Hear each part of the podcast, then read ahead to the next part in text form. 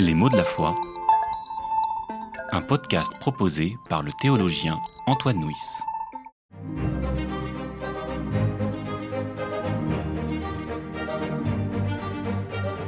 Le blasphème. La notion de blasphème se trouve dans les textes sacrés. Le livre du Lévitique déclare Celui qui blasphème au nom du Seigneur sera mis à mort. Et dans le Coran, la sourate Les Coalisés déclare Ceux qui offensent Allah et son messager, Allah les maudit ici-bas et leur prépare un châtiment avilissant. Ces écrits témoignent d'une époque où le religieux était le ciment du lien social et où la contestation de la religion fragilisait l'ensemble de la communauté. En France, le blasphème fut passible de mort jusqu'à la Révolution et la Déclaration des droits de l'homme et du citoyen. La condamnation pour blasphème fut rétablie sous la Restauration avant d'être à nouveau abandonnée en 1830. Enfin, la loi sur la liberté de la presse du 29 juillet 1881 abroge la notion d'insulte à une religion reconnue par l'État. L'abandon du blasphème comme délit est lié à la liberté d'expression et à la laïcité. Par définition, seul un État religieux peut intégrer le concept de blasphème dans sa loi. Pour un État laïque, la loi ne fait que prohiber l'incitation à la haine, la discrimination ou encore l'incitation à la violence. Une étude du vocabulaire biblique permet de déplacer la notion de blasphème. Lorsque David a commis un adultère avec Bethsabée et qu'il a fait tuer son mari à la guerre, le prophète Nathan est allé le voir pour lui dire qu'il avait blasphémé le Seigneur en cette affaire. Nous trouvons une idée parallèle dans l'épître de Jacques, dans laquelle l'auteur déclare que les riches qui oppriment les pauvres blasphèment le nom de Dieu.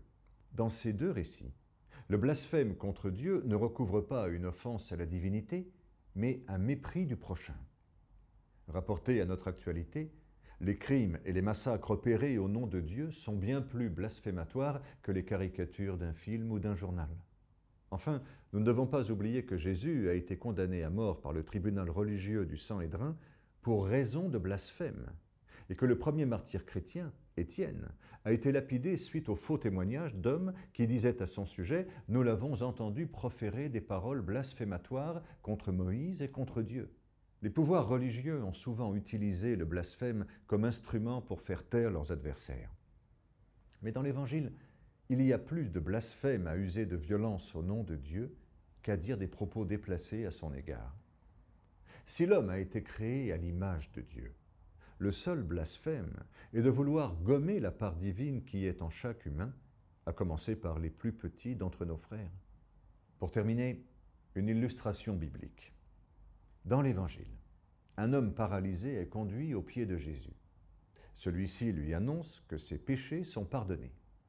Les religieux présents réagissent et se disent entre eux, cet homme dit des blasphèmes, qui peut pardonner sinon Dieu seul? Le récit oppose la religion du blasphème à l'évangile du pardon. La première conduit à la mort, quand le second ouvre à la vie.